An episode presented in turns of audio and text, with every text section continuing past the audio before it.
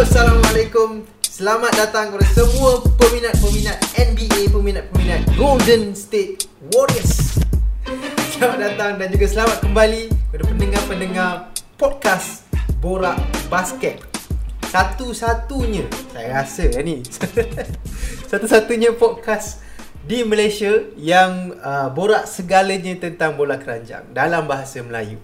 Saya rasa satu-satunya lah kot. Kalau ada mungkin boleh boleh bagi tahu.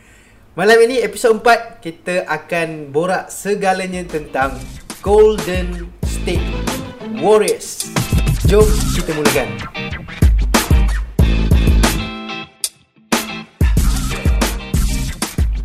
Alright. Golden State Warriors. Siapa tak kenal pasukan ni kan? Semenjak tahun Alamak tahun bila eh 5 tahun yang lepas 6 tahun yang lepas Golden State Warriors ni adalah satu pasukan yang paling paling paling famous Di seluruh pelusuk dunia. Sebab mereka ni ialah dinasti kan? Sebuah dinasti sebuah pasukan yang tak boleh nak kalah. Mereka kan tak boleh kalah. Dia orang kalah juga Tapi dia orang ni sentiasa masuk NBA Finals. Dan pemain-pemain uh, Golden State Warriors ni ialah pemain-pemain yang dah merubah apa yang kita uh, dah biasa dengan basketball.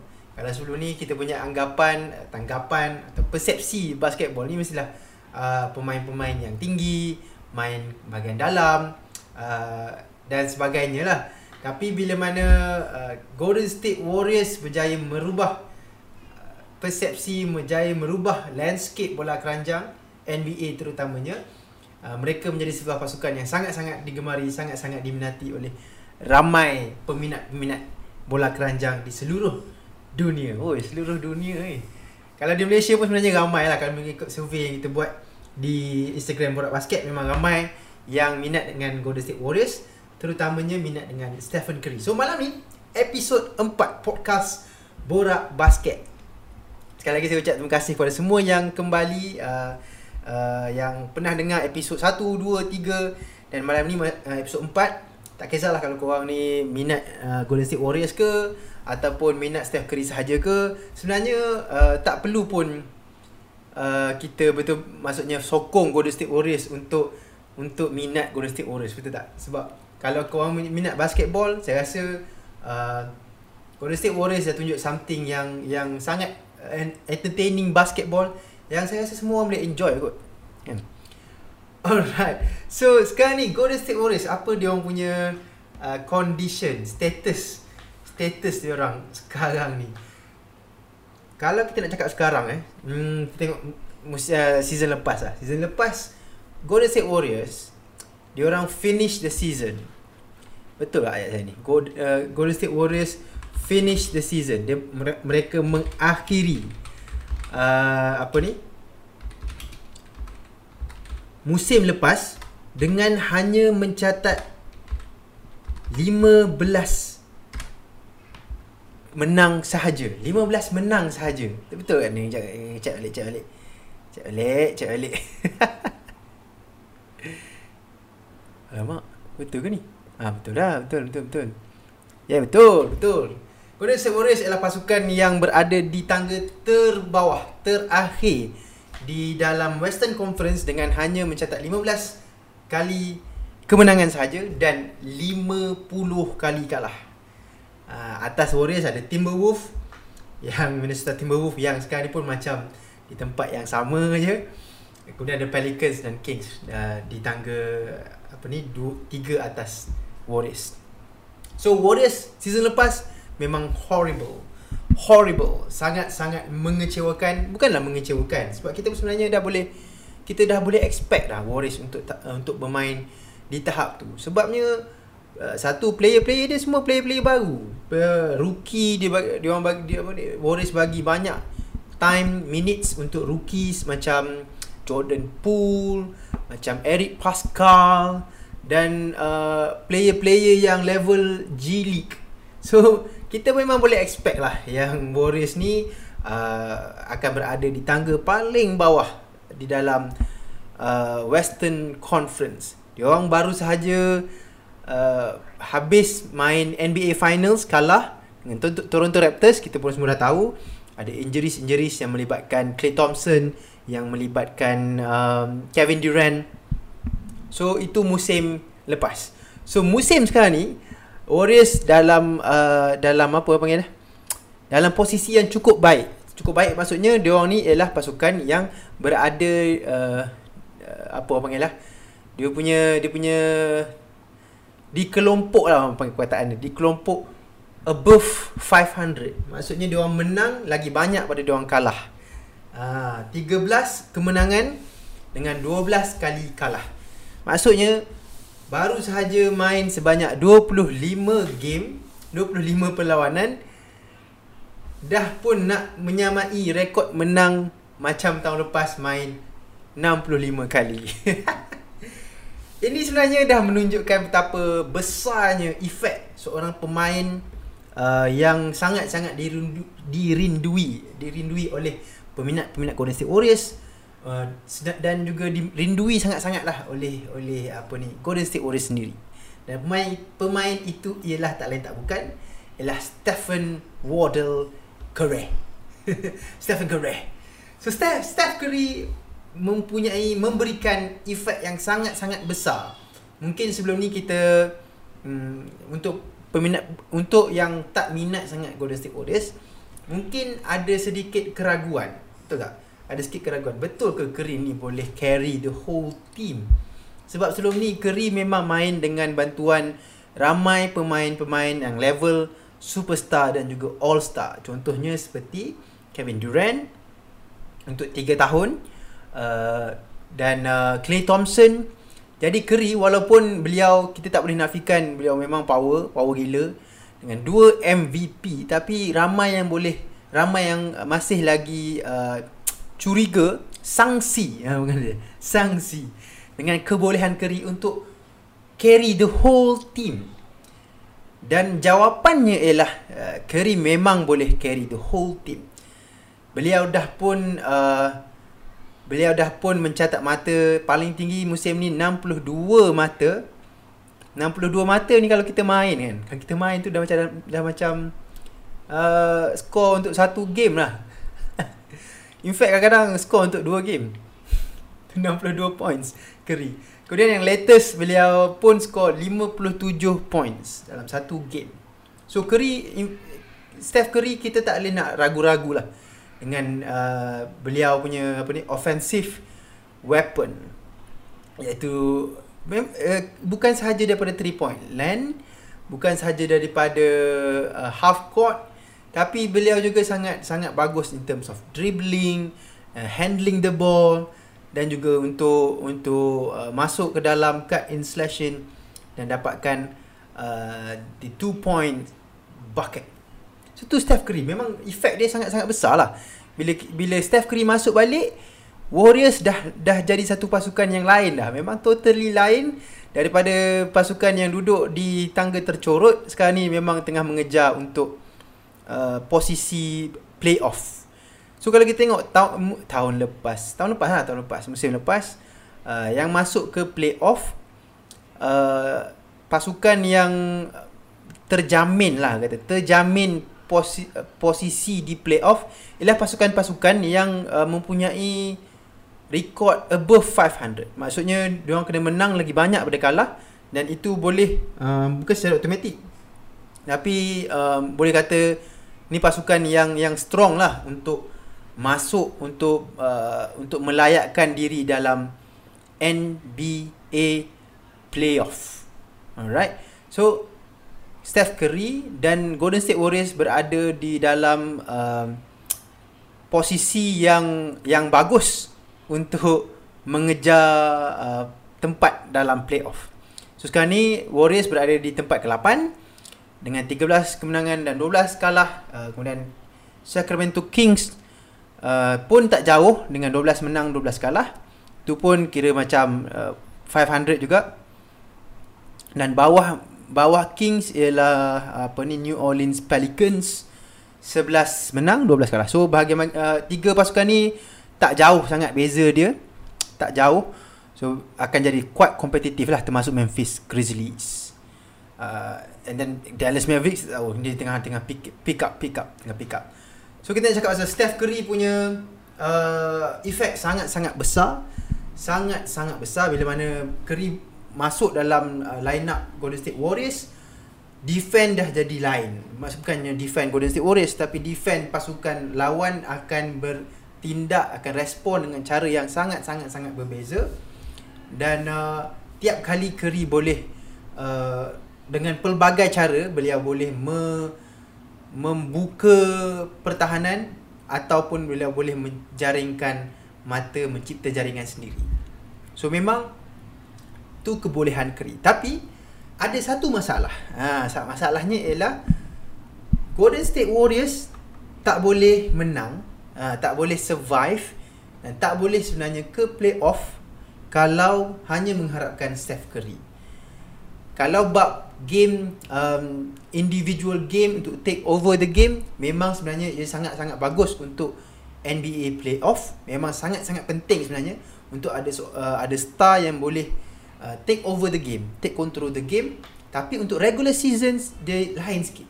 Dia kena ada team yang boleh support di superstar. Sebab apa? Sebab superstar uh, yang main dia orang tak boleh main all out untuk regular season. Sebab dia orang ada banyak game Contohnya tahun uh, musim ni ada 72 game. Jadi kalau nak all out 72 game ia akan menjejaskan uh, apa ni? Dia orang punya chances. Dia orang punya chances apa eh? Dia orang punya kebolehan, kebolehan eh? untuk mara ke mara lagi jauh dalam NBA playoff. Uh, so tu cabaran dia. Jadi Curry tak boleh sebenarnya walaupun beliau boleh je nak main uh, dan skor sebanyak mungkin yang beliau boleh buat kan tapi Curry tak boleh buat macam tu kalau nak Warriors sebenarnya sampai ke playoff dan juga uh, untuk mencabar untuk memberikan cabaran yang cukup bagus dalam playoff. So itulah sebenarnya sebab uh, kenapa Steve Kerr tak nak Curry main lama sangat. Uh, minutes Curry ni dihadkan dalam lingkungan 34 ke 36 minit sahaja. Uh, waktu bermain. Sedangkan ada 48 minit kan. Dalam NBA ada 48 minit tak termasuk uh, overtime. So Curry memang dihadkan sebanyak 34 ke 36 dan hari ini kemenang mereka menang ke atas San Antonio Spurs dan Curry hanya main 30 minit. So itulah yang yang apa ni Steve Kerr uh, bagi tahu beliau tak nak ke, uh, Golden State Warriors terlalu depend pada Steph Curry untuk menang. Jadi walaupun sebenarnya uh, dalam game yang sebelum ni Curry boleh boleh je Steve Kerr masukkan Curry untuk menang dalam game San Antonio Spurs yang sebelum ni Warriors kalah. Tapi itu sebenarnya bagi Steve Kerr dia bukan main long the long term lah, bukan long game lah.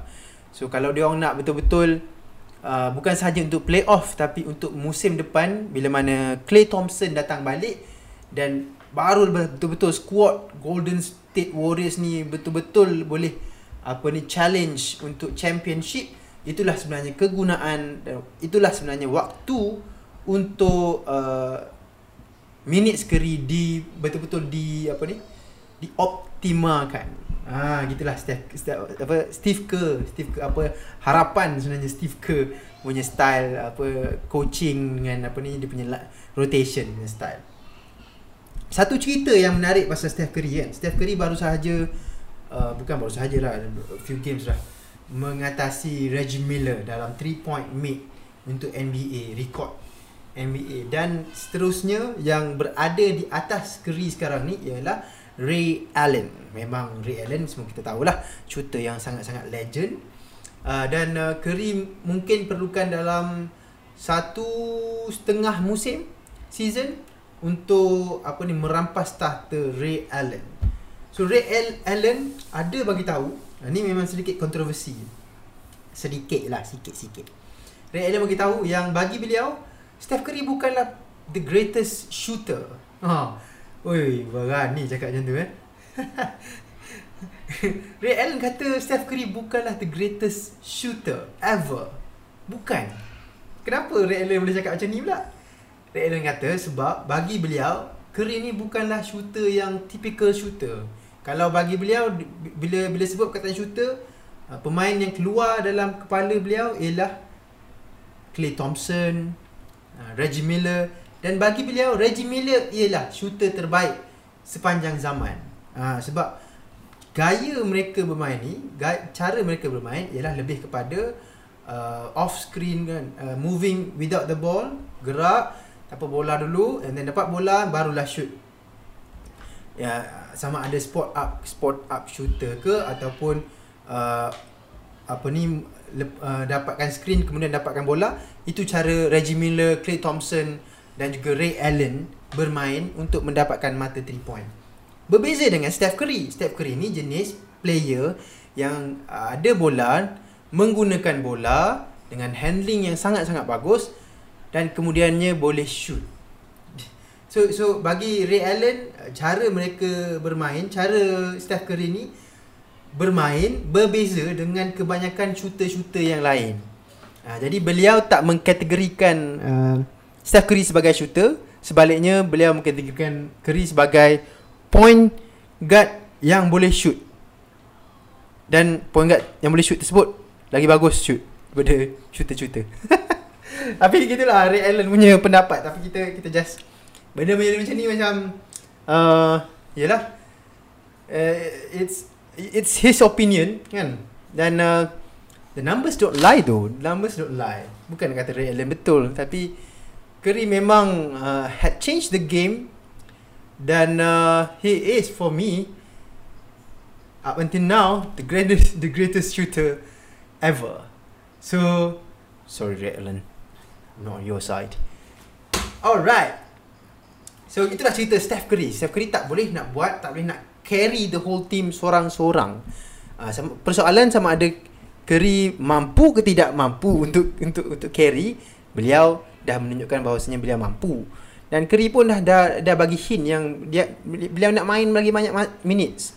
Dia nak main lagi banyak minutes. Biarlah. Siapa-siapa pun, siapa-siapa pun player star mana-mana pun uh, dia nak juga berada dalam court dan menang untuk pasukan mereka. Memang mana-mana player superstar memang nak buat benda tu lah. Dia nak ada dalam court menang. Main dah minit pun dia nak menang. Ha, dia nak janji dia menang. Tapi uh, bagi Golden State Warriors uh, musim ni ialah musim yang uh, dikatakan sebagai bridge atau penjambatan untuk musim depan. Untuk musim di mana Golden State Warriors akan uh, apa ni? Berja akan apa panggil? Akan uh, akan uh, menyambut kepulangan Clay Thompson dan barulah pasukan jadi complete pasukan yang apa ni dinasti awal Golden State Warriors barulah jadi complete dengan adanya Clay Thompson. So itulah kenapa uh, Golden State cuba menghypekan lah Curry untuk untuk tak terlalu. Yalah kalau kita kalau injet lagi Curry ni aduh hai. Kan kesedih tu. Alright. So kita dah cakap pasal um, Curry and then Clay Thompson. Kemudian ada seorang lagi bintang pemain yang merupakan antara mereka yang uh, pemain yang uh, melengkapkan dinasti Golden State Warriors. Rasanya semua tahu kot. Nak tak payah nak berdebar sangat lah. Dan beliau adalah Draymond Green. Draymond Green. Alright. Kalau kita cakap pasal Draymond Green ni, dia dia dia um, susah lah sebenarnya nak cakap pasal Draymond ni sebab Draymond ialah pemain yang sangat unik. Pemain yang sangat unik. Naik sikit. Sebab apa beliau ni unik? Sebab beliau ni tak score. Draymond Green bukanlah uh, so, seorang center yang boleh score. Pelik tak pelik? Satu pemain yang tak boleh score tapi sangat-sangat penting. Bukanlah macam uh, biasa-biasa tapi sangat penting untuk sebuah franchise Golden State Warriors. Kenapa Draymond Green ni penting sangat? Kenapa Draymond Green ni penting sangat untuk Warriors? In fact, musim lepas, season season lepas, Draymond pun tak menyelah sangat. Dan beliau main uh, bukan the whole game lah. Dia, dia, beliau ada untuk the whole season. Tapi uh, taklah memberikan impak yang begitu besar uh, maksudnya in terms of in terms of scoring ke in terms of rebounding ke kan kita tak nampak sangat Draymond Green ni uh, season lepas. In fact Draymond Green pun pernah cakap dalam satu interview tu Draymond cakap yang uh, beliau ni dah macam referee pun dah macam tak respect lah. Dah kurang respect beliau. Hanya disebabkan uh, yalah dia dia, dia tak dia, dia tak main macam macam dulu kan tak jadi scoring punya offensive weapon sangat uh, dan uh, yalah Warriors pun dah berada di uh, tangga terbawah dalam Western Conference. So beliau tak dapat the respect that he he wanted and he deserved kan? Uh, kalau kita tengok game lepas Draymond Green bermain di posisi center dan uh, beliau bermain 32 minit minutes minute minute 7 rebound. Okey cukup bagus. Dan 11 assist 11 assist. Kalau ikutkan Draymond ni yang bagus yang orang uh, takut dengan Draymond ni, Draymond Green lah Green ni, Draymond Green ni ialah beliau ni ialah seorang center yang uh, undersized tapi dia dia punya court vision sangat bagus dan beliau boleh apa ni boleh jadi seorang playmaker boleh jadi seorang playmaker yang akan akan menyebabkan defense tu pecah dan uh, player-player lain boleh score dengan lebih mudah. Ha, itulah ke ke kehebatan Draymond Green. Dia tak score banyak. Tapi in terms of defense pun, in terms of defense, beliau ni jadi satu uh, core, core anchor untuk defend Golden State Warriors disebabkan dia punya energy yang dia yang yang beliau bawa ke dalam court. Jadi dia jadi satu satu game yang sangat different. Kita boleh nampak sebenarnya Golden State Warriors pun nampak jadi lain bila Draymond Green start main balik dengan Steph Curry memang jadi oh baru kita nampak oh betul lah Draymond ni betul power lah. Tapi power dia ni bukanlah on uh, apa ni on on on on the stats and the sheet. Tapi sebaliknya apa yang kena tengok game baru kita nampak yang Draymond ni macam uh, he's a he's a unique player lah he's a unique player. Cakap pasal Draymond ada game lepas sebab kali ni dah menang so okey lah kan. Tapi game lepas San Antonio Spurs dengan Golden State Warriors Warriors kalah uh, pada minit-minit terakhir pada saat-saat terakhir uh, setelah Draymond buat satu move yang sangat dipertikaikan uh, sangat-sangat dipertikaikan. Kalau tak saya ada dalam 7 saat ke 8 saat gitu lagi waktu Draymond dapat bola tu masih inbound play.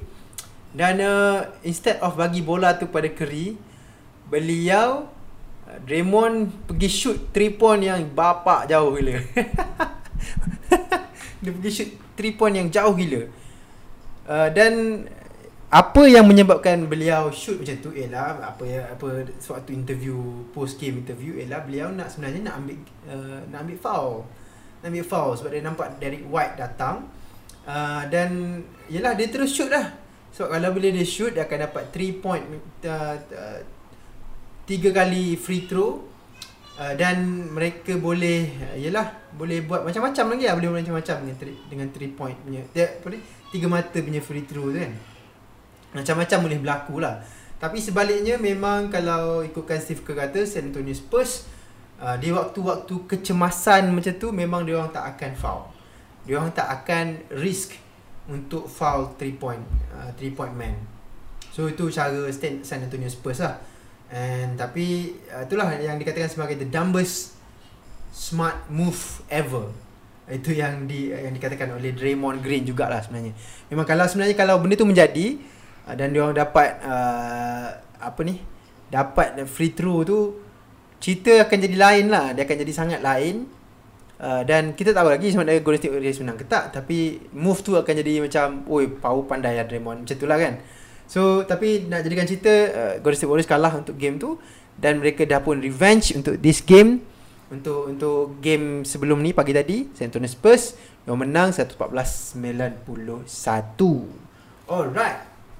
The next thing that we wanted to talk about kita nak cakap pasal Andrew Wiggins. Andrew Wiggins. Andrew Wiggins ni ialah seorang pemain yang kita semua dah tahu dah. Beliau ditradekan, uh, dipindahkan daripada Minnesota Timberwolves cerita Wiggins ni sebenarnya beliau uh, main untuk Cleveland Cavaliers kan. Cleveland ambil beliau di uh, apa ni? Apa NBA draft first pick. Kemudian masa tu kita cakap lah Oh Andrew Wiggins power lah Boleh main dengan Nanti boleh lah main dengan Apa ni LeBron James Kan Boleh lah dia main dengan LeBron James Boleh boleh improve Boleh belajar pada LeBron James Masa tu Andrew Wiggins pun main Summer League pun main lagi untuk Cleveland Kemudian uh, Tanpa Tanpa beliau Tanpa semena-mena kan panggil lah Rupa-rupanya beliau di, di trade kan Di package kan Untuk trade mendapatkan Kevin Love daripada Minnesota Timberwolves. So Andrew Wiggins end up dekat uh, Timberwolves lah. Dan yang mengecewakan ialah uh, sebab tu di Timberwolves Andrew Wiggins taklah power sangat. Dia power.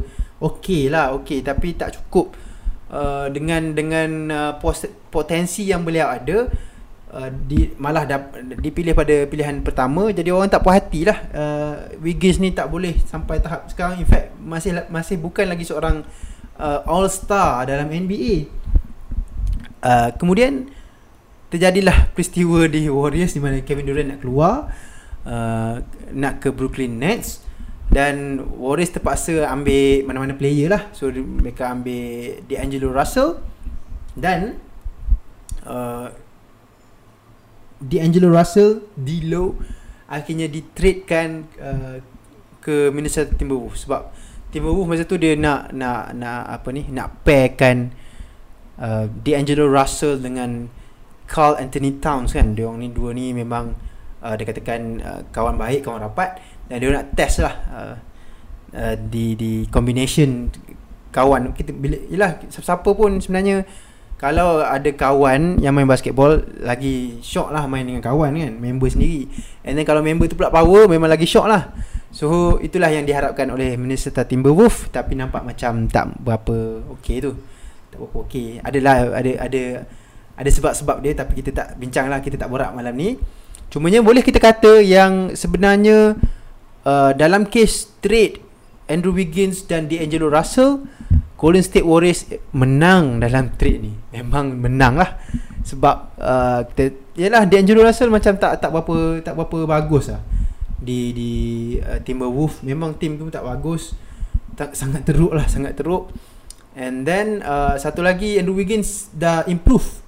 Improve sangat-sangat tremendously ya sebenarnya. Kalau kita nak kena jap nak kena check lah Andrew Wiggins punya stats. Tapi Andrew Wiggins punya 3 point 3 point percentage beliau memang dah naik. Memang dah dah sangat-sangat uh, apa ni uh, sangat-sangat apa panggil lah improve lah. Uh, Wiggins punya 3 point percentage sejak beliau dipindahkan daripada Minnesota Timberwolves. So kita sekejap kita tengok. 3 point percentage beliau. Alright. So 3 point percentage untuk uh, Andrew Wiggins semasa beliau di Minnesota Timberwolves memang tak tak tak, tak tinggi lah. So either dalam lingkungan uh, 33% 33% lah 33% Kemudian di Golden State Warriors sekarang ni beliau dah mencatat sebanyak 38% untuk untuk 3 point. Untuk 3 point punya percentage sebenarnya kalau dah sampai 38 tu cukup bagus lah. Kalau nak lagi bagus dia kena 40% kan dia kena 40% tapi cukup bagus uh, untuk pasukan yang hanya memerlukan beliau bermain sebagai uh, pemain yang apa yang kata pemain yang bukanlah superstar yang nak carry the whole team tapi pelengkap pada pasukan Golden State Warriors. So, ni adalah uh, percentage yang sangat-sangat bagus untuk Andrew Wiggins dan uh, dan satu lagi sebab kenapa kita kata kata Golden State Warriors ni nak macam nak menang untuk trade ni Ialah disebabkan kalau um, Timberwolf uh, asyik main macam level macam ni uh, Golden State Warriors ada chance untuk dapatkan the future first round pick sebab mereka uh, bagi kepada Timberwolf bagi kepada Golden State Warriors yang bagi Andrew Wiggins dan future first round pick. So tapi uh, first round pick ni ialah kita kita tak tahu sama ada top draft ke tak ke kan. Semua itu bergantung pada banyaklah calculation dan, dan juga nasib semua itu.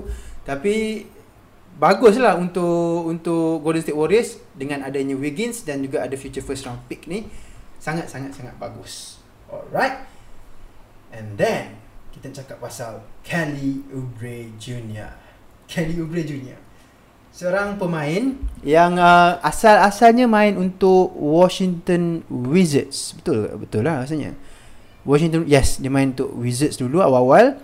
Untuk 1 2 3 4 5 ya, betul eh? 5 musim eh? Lama ke? Untuk Washington Wizards so dia pernah main dengan dengan apa ni Bradley Beal dengan main dengan uh, John Wall. So beliau uh, agak agak bagus lah agak bagus. In terms of percentage pun dalam lingkungan um, kalau sewaktu di sewaktu di Washington Wizards paling bagus ialah 15.2 points per game. Dan tahun terakhir sebelum ditradekan tu uh, 12.9 12.9 kemudian uh, beliau di, dipindahkan ke Phoenix Suns. So sewaktu Phoenix di, berada di Phoenix Suns ni baru kita nampak yang Kelly Oubre ni agak uh, seorang pemain yang bagus bukan level super, bukan level all star tapi bagus lah. So beliau boleh mencatat sehingga 18.7 points per game. So sangat sangat sangat bagus. Uh, dan in terms of 3 point shooting sebab ialah Golden State Warriors uh, kalau di Phoenix Suns dulu Oubre 35% uh, in terms of 3 point shooting. So sangat sang, cukup bagus sebagai pemain yang uh, apa ni nak melengkapkan pasukan Golden State Warriors dan kita tak boleh expect lah um, beliau nak sama level macam macam siapa ni macam Clay Thompson kan sebab yalah kita cakap pasal uh, nak gantikan nak Kelly Oubre dibawa masuk untuk apa ni mengisi ruang uh, yang tim yang wujud disebabkan uh, kecederaan pada Clay Thompson. Ya, Clay Thompson memang seorang shooter yang sangat-sangat bagus orang dah tahu. Beliau mencatat sebanyak uh, dari segi percentage tak pernah kurang daripada 40%. Tak pernah, tak pernah kurang. Paling-paling kurang pun uh, sewaktu sophomore season masa tu 40.1. Tu paling kurang lah tu. Uh, tapi yang lagi-lagi yang paling tinggi ialah pada tahun 2017-2018 Lepas tu uh, 44%. So sekarang ni kalau Curry pula 43% sekarang. So tu kalau kalau kalau orang tak biasa kan. Orang tak biasa dengan dengan percentage-percentage ni macam macam mana korang nak tahu dia bagus ke tak bagus sebagai seorang shooter dia kena kalau nak jadi shooter okey kita kata oh ni shooter ni dia kena 40% lah. 40% 40% masuk. Kalau shoot je 40% 3 point 40% kena masuk barulah kita kata yang ni memang level shooter yang kena respect lah. So Kelly Oubre Jr uh, beliau dengan 35% percentage masuk ke Golden State Warriors mestilah State Warriors mengharapkan perkara yang sama kan betul tak? Uh, tapi malangnya untuk uh, Kelly Oubre pada awal-awal musim dan berlanjutan agak lama lah. Kelly Oubre tak berjaya untuk hit mana-mana 3 point. Memang sangat-sangat rendah. Tapi ada flashes of brilliance. Uh, flashes of brilliance. Dan paling brilliant sekali ialah sewaktu mereka Golden State Warriors me, apa eh membelasah Dallas Mavericks. Dan uh, Kelly Bray sewaktu itu mencatat mata sebanyak 40 points, 40 points. Dan uh, kalau kita tengok balik game tu, um, memang kita boleh uh, summarizekan yang Dallas tak respect 3 point shot untuk Kelly Oubre lah memang um, apa deserving juga sebab ialah dengan percentage yang sangat rendah kalau tak, kalau tak silapnya 20% Kelly Oubre punya 3 point percentage 20% Sekejap cek balik Cek cek balik Cek balik Yes 28% Memang uh, Dallas akan Bet untuk Tak Tak kejar 3 point tu lah Tak kejar Tak mencabar lah Untuk 3 point tu Sebaliknya Lagi lagi menguatkan untuk ambil rebound, oh, ambil defensive rebound. Tapi pada malam tersebut tiba-tiba Kelly Oubre tiba-tiba kena rasuk apa benda lah. 40 points. 40 points sekejap nak check balik lah. Uh, untuk untuk Kelly Oubre Junior. Sekejap eh kita check balik. Dengan Dallas Mavericks. Alright. Kelly Oubre Junior. Alamak tak ada pula. Ah, tak apalah. So beliau dah mencatatkan sebanyak 40 points uh, disebabkan banyak banyak kalilah Dallas Mavericks lepaskan 3 point tu. Yalah sebab kita kalau kita main pun orang tu tak boleh shoot 3 point kan. Buat apa nak nak pergi challenge kan. Baiklah kita uh, kuatkan bahagian dalam untuk ambil defensive rebound. Tapi malam tu nak tak tak, tak macam mana. uh, Kelly Oubre berjaya lah hit semua tu. So selepas daripada game tersebut dan sebelum-sebelum ni pun beliau dah makin dapat rentak selepas beliau dimasukkan ke dalam second unit. Sekarang ni dah dapat rentak sikit. Selepas tu beliau Kelly Oubre ni dah uh, main uh, di di apa panggil di level yang uh, semakin bagus. Uh, ada yang waktu ni 24 points ada, yang terbaru 11 ke 10 points macam itulah. So uh, cukup bagus lah untuk Kelly Oubre Jr. Dan sebenarnya yang paling yang sangat-sangat diperlukan oleh Golden State Warriors uh, di samping Curry untuk menjadi satu offensive threat untuk mana-mana pasukan ialah untuk pemain-pemain lain untuk step up. Andrew Wiggins kena step up, uh, Kelly Oubre, Ken Bazemore dan um, kalau James Wiseman dah healthy, James Wiseman pun kena step up. So sebenarnya mana-mana pasukan pun kalau dia nak power, dia tak boleh ada seorang star sahaja. Memang star tu boleh score Tapi sampai bila lah. Itu kan Sampai bila. Uh, And then kal- Benda yang sama juga terjadi Untuk game uh, Dengan San Antonio Spurs. Di mana uh, Steve Kerr dah menghadkan masa Untuk Untuk Curry lah Beliau main 30 minit je uh, Fourth quarter pun Beliau duduk je Tapi Yang bagusnya Ialah semua pemain step up Dan berjaya mendapatkan uh, kemenangan lah untuk Golden State Warriors. Ada beberapa pemain berapa eh? Eric Pascal pun dah double figures. Kelly Oubre, kemudian Andrew Wiggins. Siapa lagi eh? Eh, eh tak ingat lah. Tapi itulah. And then Draymond Green is being Draymond lah.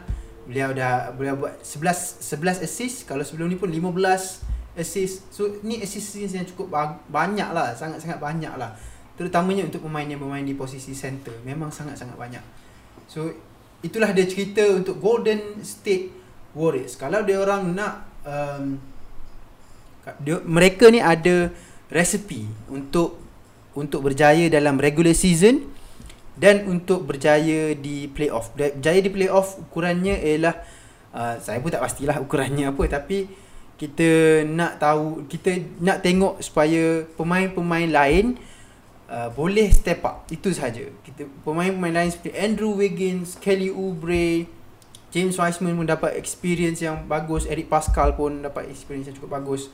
Untuk akhirnya uh, menjadi satu unit yang uh, cukup kuat untuk mencabar championship musim depan. Alright.